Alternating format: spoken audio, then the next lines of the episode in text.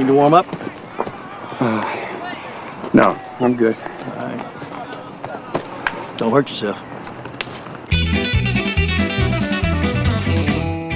Welcome back to Quaid in Full, the podcast with all the fox to give about actor Dennis Quaid, and the only podcast to know that you aren't sated until you are quaided.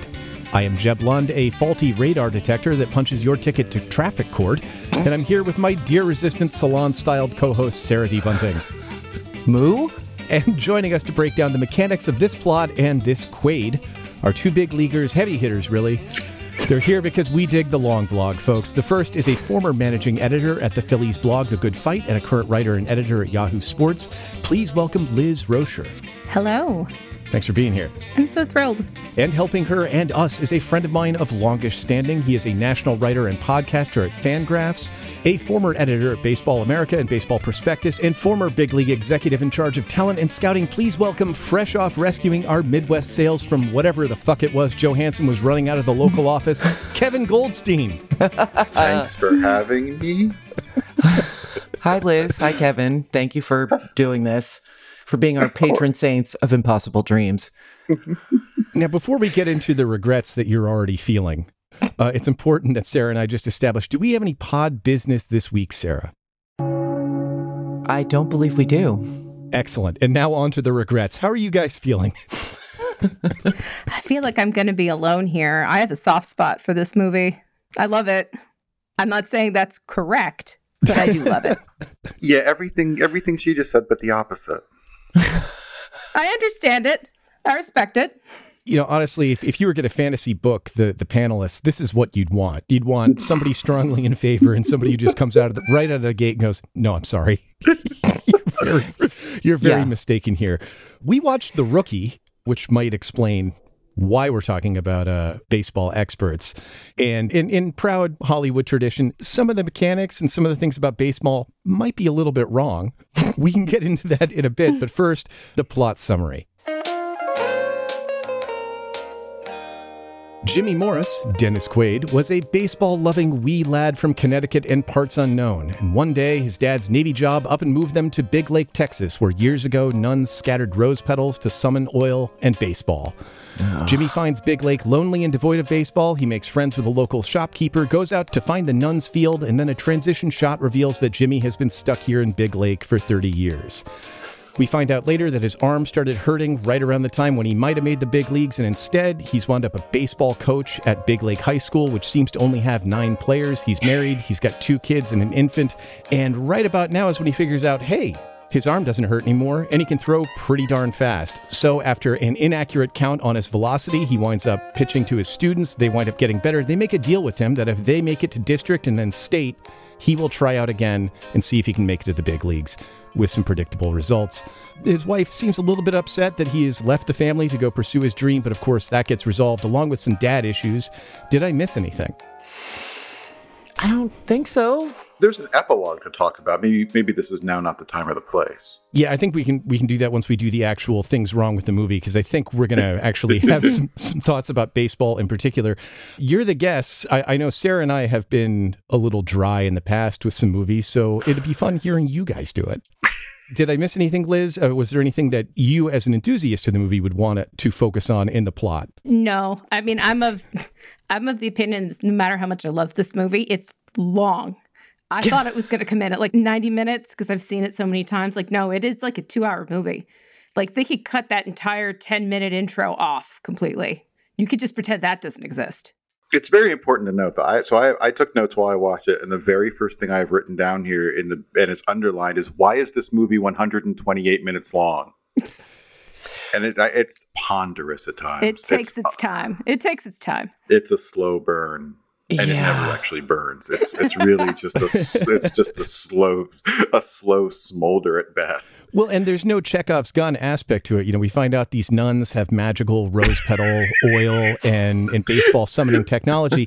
He gets called in, you know, in, in Arlington to face the Rangers. And I was expecting to see just a big, hefty nun with like a 44 ounce bat there in the box, something to pay it off. Can we talk about the intro?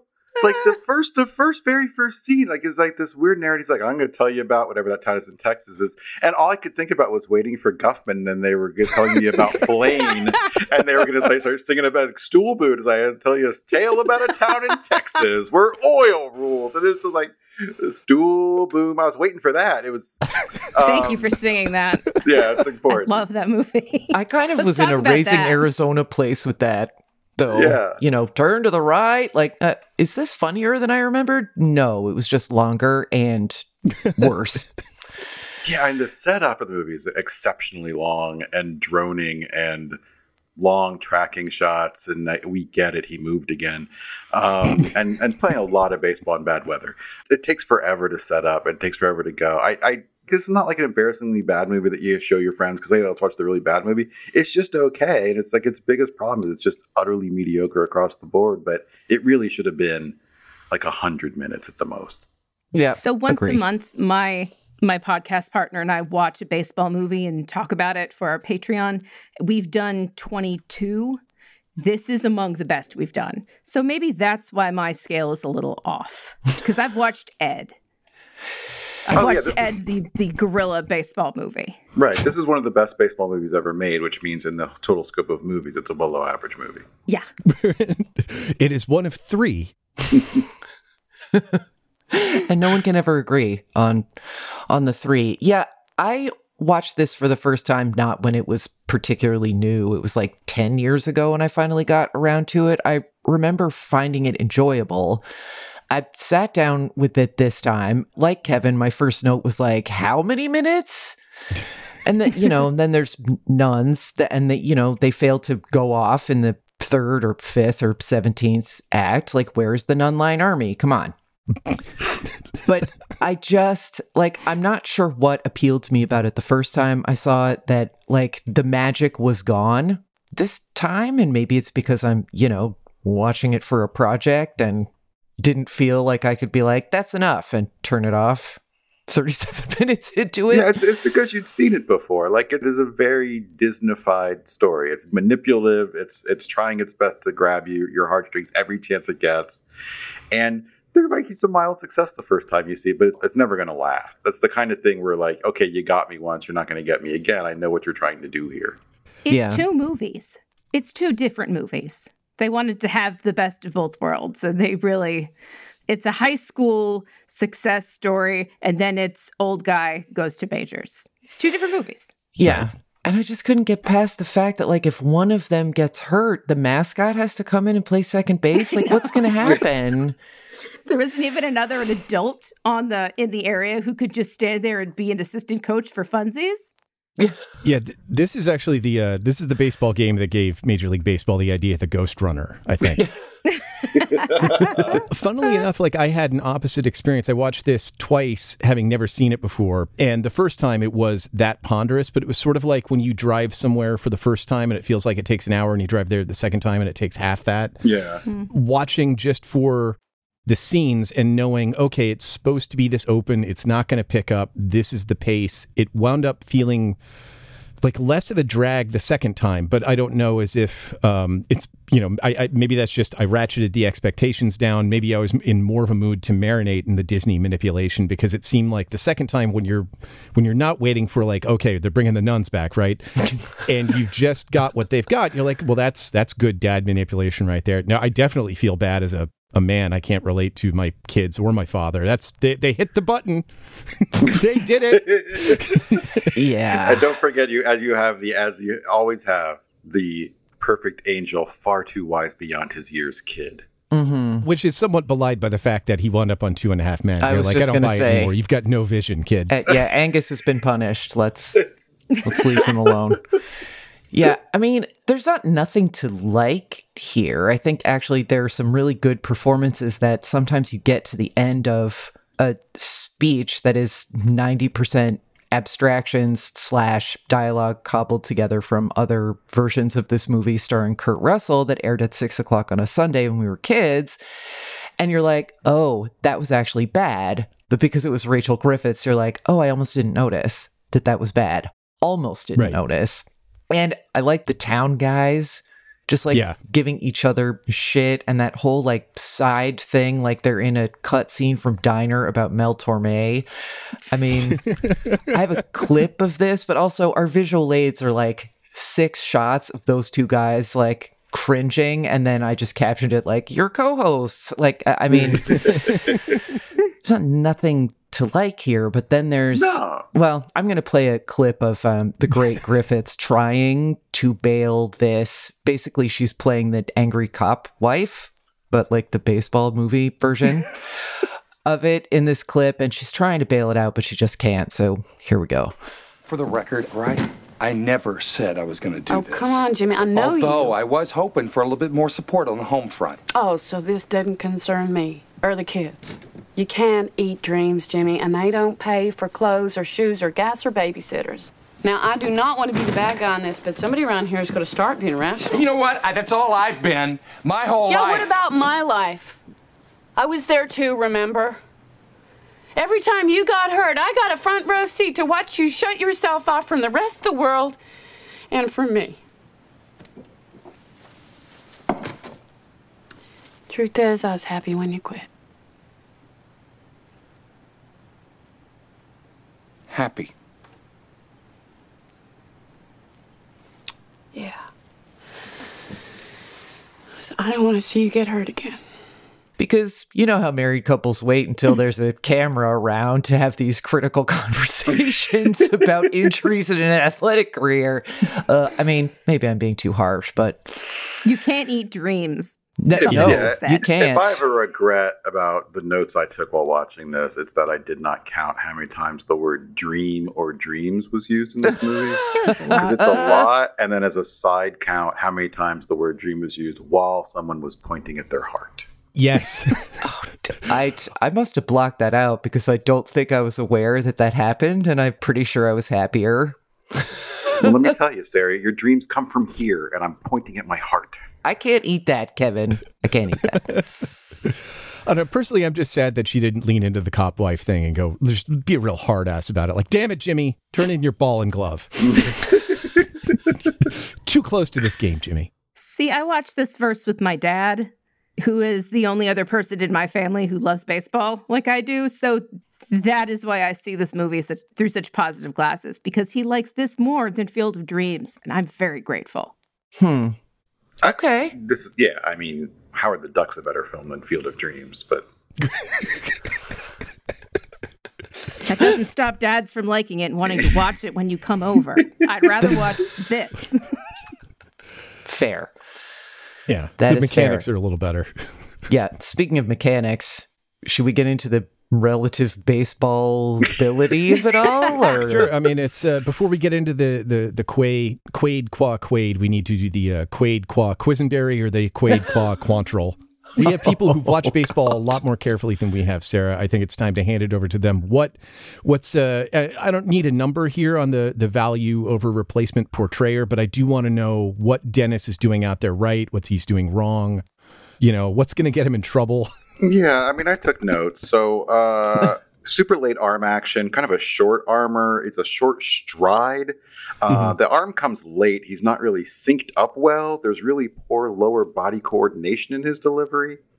Um, and then there's a couple like slow mo head on clips. You can see he's not really gripping the ball right. He's like a very loose grip. He's not going to be able to generate much spin on a baseball. Um, really unimpressed with his mechanics huh? Yeah. yeah, look, it's Hollywood and it's Disney. I, I do appreciate the sound effects when he throws a baseball. That you, you know, Thank you for bringing that up. the sound of a rocket, basically. Um, and if you ever have a chance to like get very close to someone throwing a ball 95 miles an hour, and there's no stadium or anything, there's no people in the stadium or anything. It's just you and, and the catcher and the pitcher.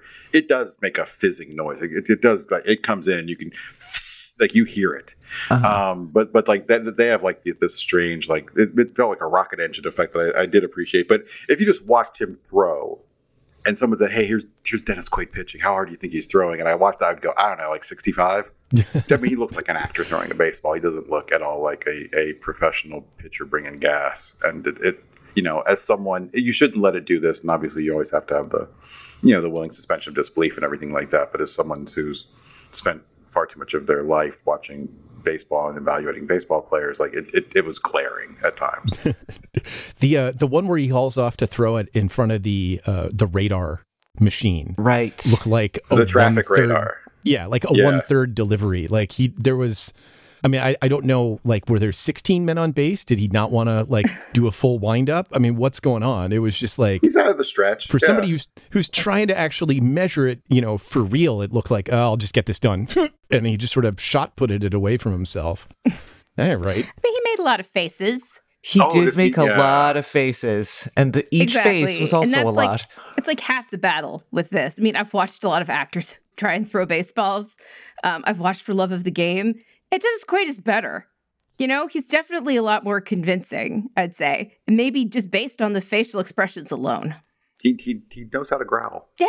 Yeah. Yeah, he does have that like I'm in the centrifuge, but I also smell something bad when he's like doing the full. Yes. You know that. I uh, was impressed as someone who was sort of watching this, like knowing that they're having to cut around and shoot around this actor throwing a baseball not very hard. I thought that they did the best that they could do without making it too glaring on the um, film build side of things.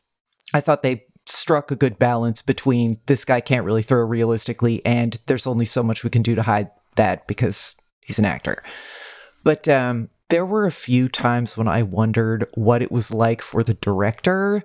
You could tell that uh, Quaid is like, I'm going to do a Tiant thing and see how it feels. And the director's like, fucking whatever. Like, we just have to fix this and then put a whoosh on it. Like, can we just Right. not?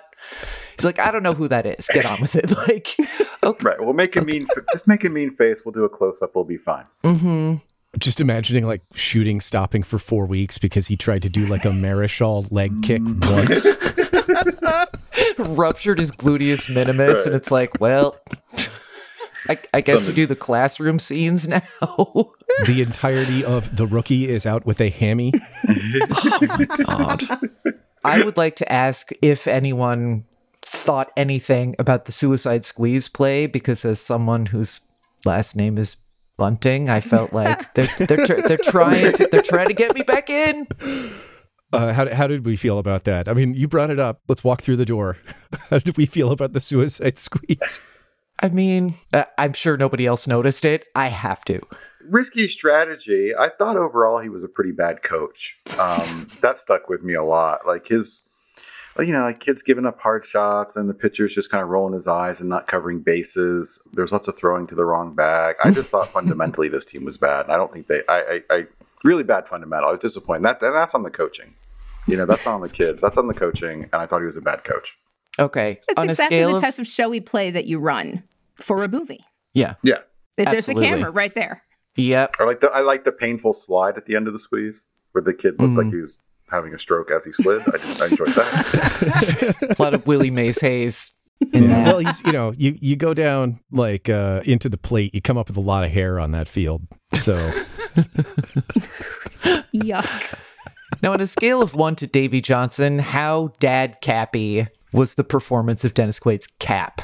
How much money did Jiffy Lube pay Wow. for him always to be In wearing a every Jiffy Lube scene. hat? That was my question. They're like, I wait, wait, he's always wearing this Jiffy Lube hat. There's no Yeah. reference. They, they they paid for that, right? I'm, not- I'm I don't want to be a conspiracy theorist here. As I I mean I privately do, but like they they paid money for that, right? That's how this works, right? Yeah. They had to. Well, Kevin, it took place in Texas. It's kind of an oil state, so I mean, so now we're back to the beginning of the movie. Let me tell you about this West Texas town. It's an oil town.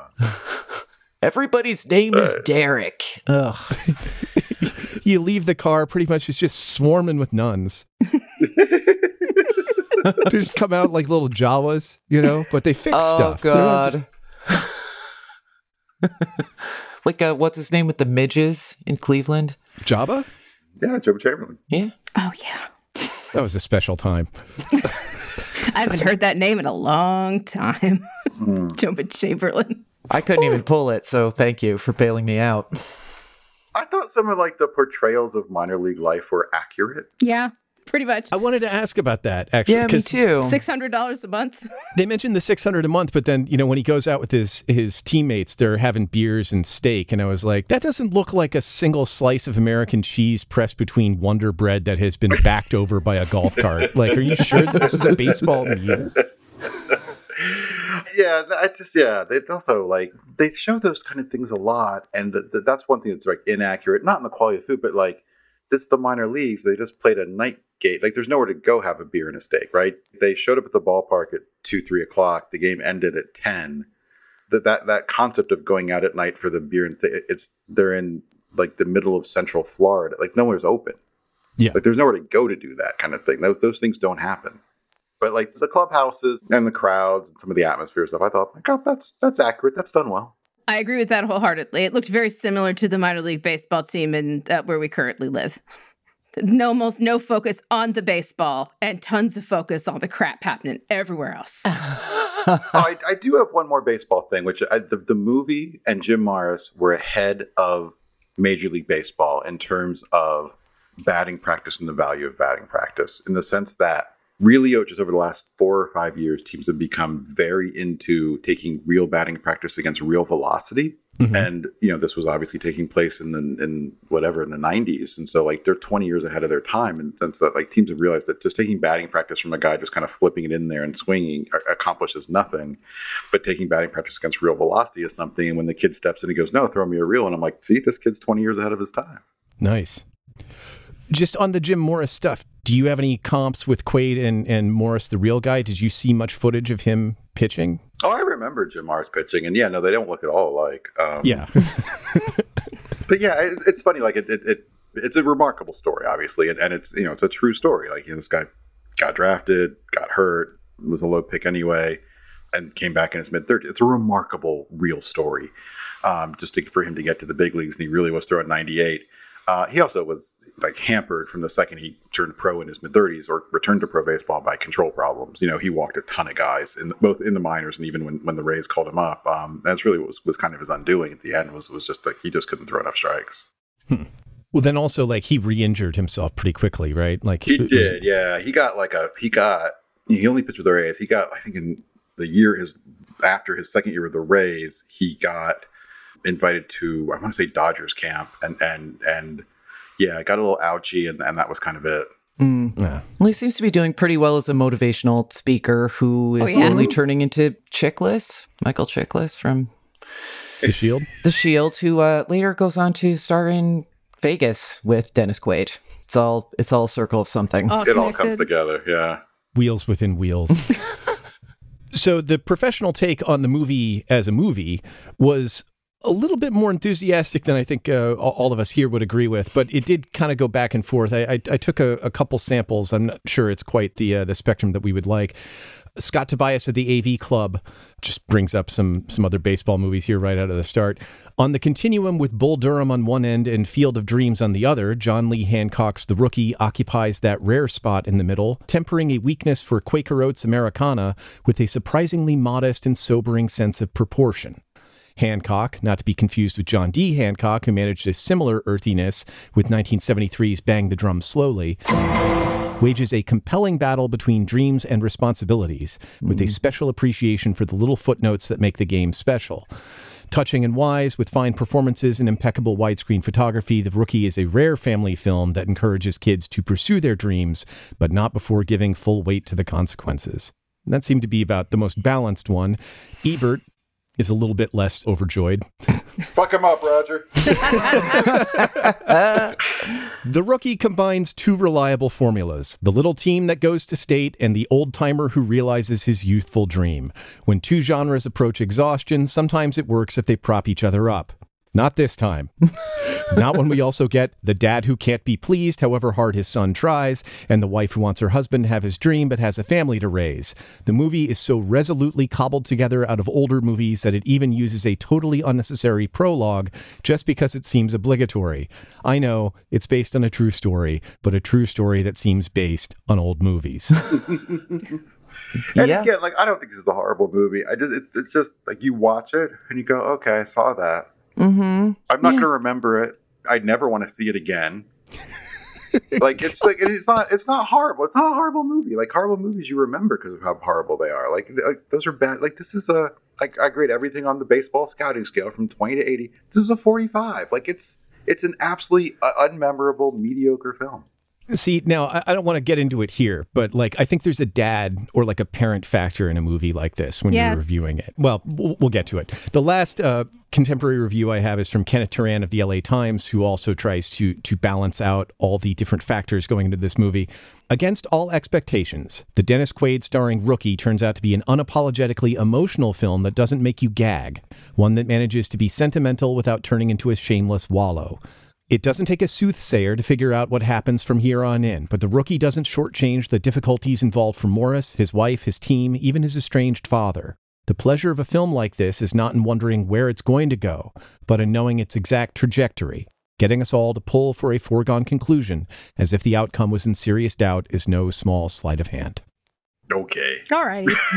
I don't disagree with any of these assessments, even if they're like generally more positively toned than mine. Like, this isn't a bad movie. But it does wallow sometimes. Yeah. And it, like, I don't think it's pathetic, but it's also like, it's just too long. And I don't think Yeah. it's incorrect to, like, if you've attached to this movie for sentimental reasons, like, I've attached to a lot of garbage for sentimental reasons that I rewatch, even though it sucks. Like, I don't think that's wrong.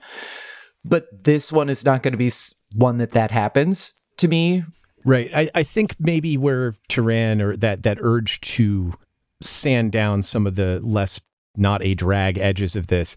I mean, it does kind of read like somebody who's going, all right, I know how you have to deal with movies that are made for kids. I mean, because this Right. is as, as much a dad seeing this and feeling like a, it could have been possible for me kind of vicarious thrill. There's the I'm going to be watching this with a small person 30 times in a row uh, aspect of a film like this, and and it's a pretty movie. It's well acted, and if you're going to be stuck in there for a long time with with this plot, it does it in a way that that is at least like more digestible for for the repetition.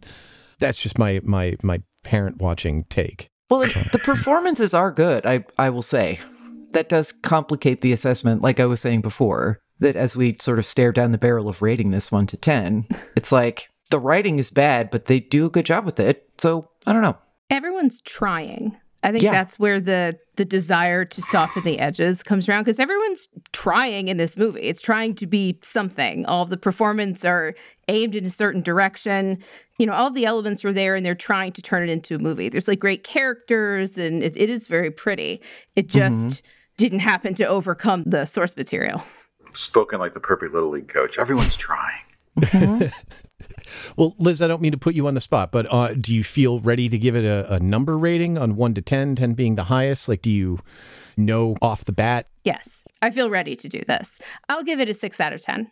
For me personally, with my experience with it, it is above average. I would watch it again and almost certainly will the next time I go visit my dad. Right? Kevin, I'm going to guess it's a no. I four point three eight one would be my number, and I never want to see it again. I, I it's not it's not like because I was offended, but I was never offended by it. Well, maybe a couple times, but like it, was, it wasn't horrible. I just have no reason to see this movie again. Is, is how I feel about it. Well, I was going to give it a six, like like Liz did, but I think all that's my like. Okay, I've got to add the dad factor here. If you're going to mm. make this a family movie on the the slate of family and sports movies within those expectations, it does contribute more than it takes away. I mean, for every kind of moment where you're like, this is taking a while, or all right, I know they have to Hollywoodize this. You know, there is like a turn where you're like, that's Dennis Quaid doing really moving nonverbal stuff, or there's Rachel Griffiths rescuing a line that shouldn't exist. Yeah, I mean to be fair and in full, transparency, like my experience is, is the absolute opposite of Liz, where like she watches this movie with her father. I was estranged from my father, who's now passed away, and that never got resolved. So when I see some of this stuff, sometimes honestly, this is just me. I'll just kind of at some point I'm like, "Now fuck off!" Like I, this is how I'm going to react to it. Um, and so maybe that's part of it. I don't know. You're like, Brian Cox never grows up. He never learns. Don't you think? Like I, I did think like about, especially during the prologue part before they they kind of settled into to Jim as an adult. I just went. I, all I could imagine was some sort of pre-production meeting with the casting director walking in and saying, "God damn it, we can't get Tommy Lee Jones as the dad." Mm, yeah, I can absolutely see that. Exactly. See, I totally get that point of view. My father has a weakness for movies about fathers coming to terms with their very gruff, emotionless fathers for obvious reasons. Um, you know, my grandfather and my father's relationship got better over time, but he has a weakness for those movies and specifically watching those movies with me, his oldest daughter, and the only one in the entire family who cares about baseball at all. So I I can't give this movie too low a rating because I have so many positive memories attached to it. Like we would watch this and then the next day we would watch Miracle and then we'd probably watch Miracle again because it's a great movie. Can, can I come over? I'll bring my You dad. should. It'll be great.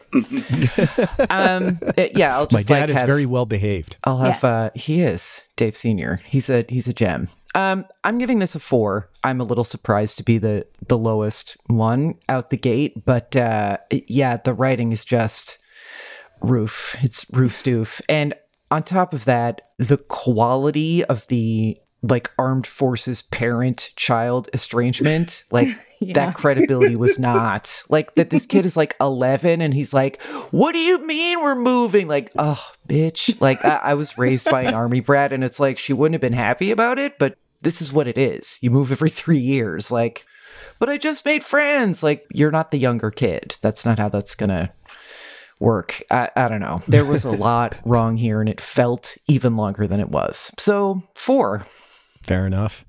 All right, now we come to Quaid Qua Quaid, and we're going to talk about, you know, the fundamental Quaidity of the Quaid performance. Is it achieving what we think of as, as sort of like the idealized Quaid? Uh, we're also measuring like how much is he in it, how's how's he handling what he's got. You can play around with this one. The the parameters aren't a, as confining as as one might think. Liz, how did you feel about it? Are you a Quaid head in any respect? I mean, I guess I I don't know if I could call myself a Quaid head, but I've seen a lot of his movies. Mm-hmm. I don't know if a lot of it's been intentionally seeing his movies, but I have consumed a lot of his films. I thought he was very Quaidy in this. Quaid does a lot of face acting, and his face at this time is like the proportions of foldiness to faceness are like completely perfect for him to act his ass off on his face throughout the movie. that's an excellent point Yeah. Thank you. Kevin, I know you're a big Quaid head.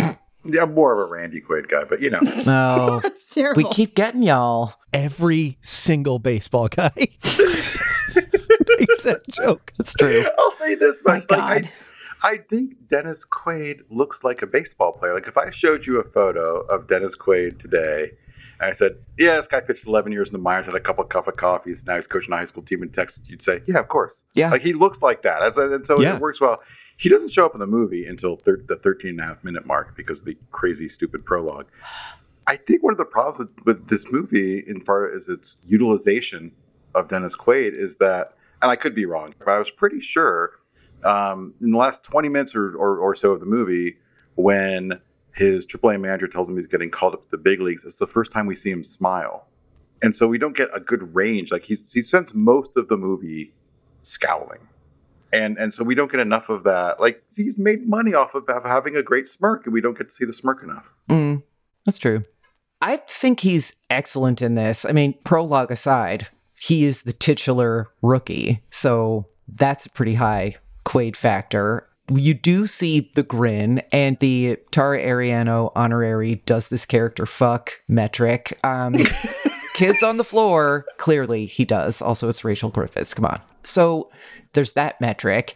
And unusually for Quaid, like I think he is fairly Quaidy and cast extremely well. Like Kevin was saying, he looks like this part, but he's also bailing out writing that's shitiest at times, which is not Yeah. always something he can do. Like, talk about the sort of father son estrangement tip. I have a clip from this conversation he's having as an adult with his mom about it. This writing is not so bad, especially. She gets a good line at the end, but this is not necessarily a scene that you think Dennis Quaid is going to keep above the waterline, and he does. So let's hear that. Well, what do you want me to do? Pretend everything was perfect? Been blaming your father for too many things for too many years. I just call him like I see him, Mom. Jimmy, you can sell that story someplace else, because I ain't buying. You got your shot at baseball. You got hurt. Simple as that. It had nothing to do with your father. You think he didn't have dreams? And why it didn't work out with you two? I'm gonna need a longer street for that dog. I just love that line. And it occurs to me listening to this clip that what might be really helpful to Quaid here is that he is allowed to be from Texas in a movie that is set in Texas. No accent Yeah. battling. I mean, it's no, it's no, no country for old men, but you know, the mom does have the same accent as the gra- as like the gr- the mother in No Country for Old Men. I am an old woman. Yeah, she does. Well, I'm going to go ahead and agree with you here, Sarah, that like that he bails out that scene in a way that he wouldn't have, I think, a decade prior. And what struck me was at the end when you have the moment of, you know, emotional understanding with him and his dad, uh, who's played by Brian Cox. And even before Succession, he has all the kind of like closed off menace of Brian Cox that you cast Brian Cox for of like, nope, I'm not hearing it. Dot the I, cross the T, get out. And in that performance, like Quaid is listening to his dad finally be the dad he's been praying, you know, his dad would be. And I think a decade prior, he would have been wobbly lower lip, mm-hmm. just full on Yep, like yep. sad clown kind of face. and instead, the emotions are all playing off his face. He's not giving way to one, that nothing's done too hard, but all that ambiguity is there in in a very efficient but very convincing way and and it's I mean I think one of his best performances that we've seen from him and it's not really where he excels but I think as we're kind of moving more and more into the the Dennis Quaid DILF era this kind of Quaid presentation might be normalized uh, but here I think it really stands out Agree. Undeniable Dilf. I think it's kind of a one dimensional performance, but he nails the dimension. so do we have numbers that we we feel good about uh, applying to the the level of Quaidosity Yes. I do. all right let's let's hear it I'm going to go eight. Um, nine and a half because I think this is going to be in the lead in the obit also. So Oh, yeah. You're right. it's very Quaidy, in my Mm. opinion.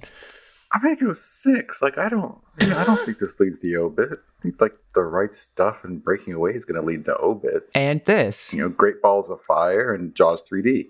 Like I think that's gonna lead Jaws 3T. Most of those Fuck will off. be the obit. Most of them. But I would, that's, that's the problem. Like I would actually watch Jaws 3D again. It is pretty funny. You're being kicked off the podcast immediately. That's a far worse movie, but I would watch that again before I watch this again. Like I would argue with that. I would have a point about that, but the thing is, we already did an episode about that, so I I could get all of them out and not have to worry about having them again, right? So your assignment is when you're done with this to go back and listen to that episode. I would never suggest that you watch that again, ever.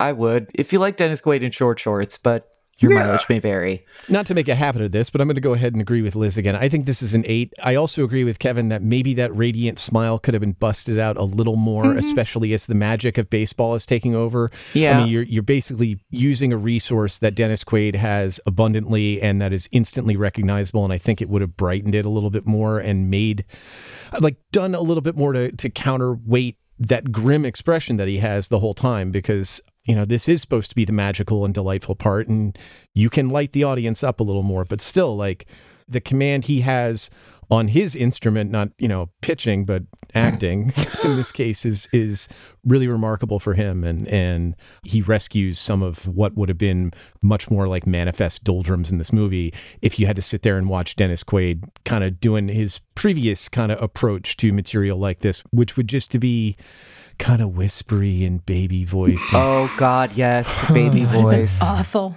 I just think if you're if you're gonna cast this guy, like you have to make sure that you have the proper sneer to smirk ratio, and I think they reversed it in this movie. Mm. you need a, a much different sneer to smirk ratio for in order to, to achieve the quaidosity you were looking for. I was hoping we could get through this whole episode without introducing new metrics, but all right, well, thank you so much for sticking around and doing this with us. Uh, we appreciate the, the effort that you made to ignore the transgressions committed against the, the craft of baseball. Indeed. Where can our listeners find your other stuff? Liz? You can find me five days a week and for the next three weeks overnight at sports.yahoo.com. We've got full coverage of Olympics and of the Super Bowl. I'm doing all of the commercial reviews myself. Please come make me feel like I've done something worth it. You can also find me doing a Phillies podcast called Hidden Season and Continued Success. You can find that at patreon.com slash hidden season. Kevin? You can find my writing stuff at fangraphs.com. Uh, you can watch me be an asshole on Twitter at Kevin underscore Goldstein. And I have a podcast that comes out every Friday morning called Chin Music, which is filled with a couple hours of baseball talking and independent rock and roll. And somehow we keep doing it even though there's no baseball news. Terrific. Fantastic. Thanks, guys. Thanks so much. Thank you.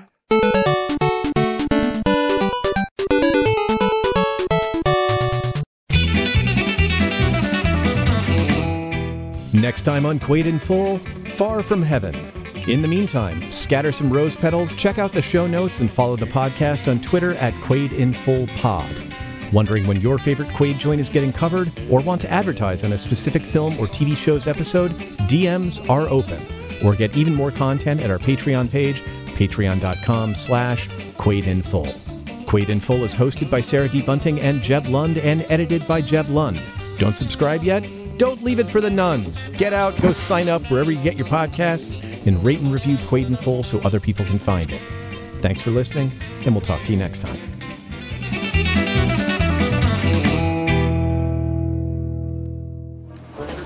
You the old guy? I'm the old guy.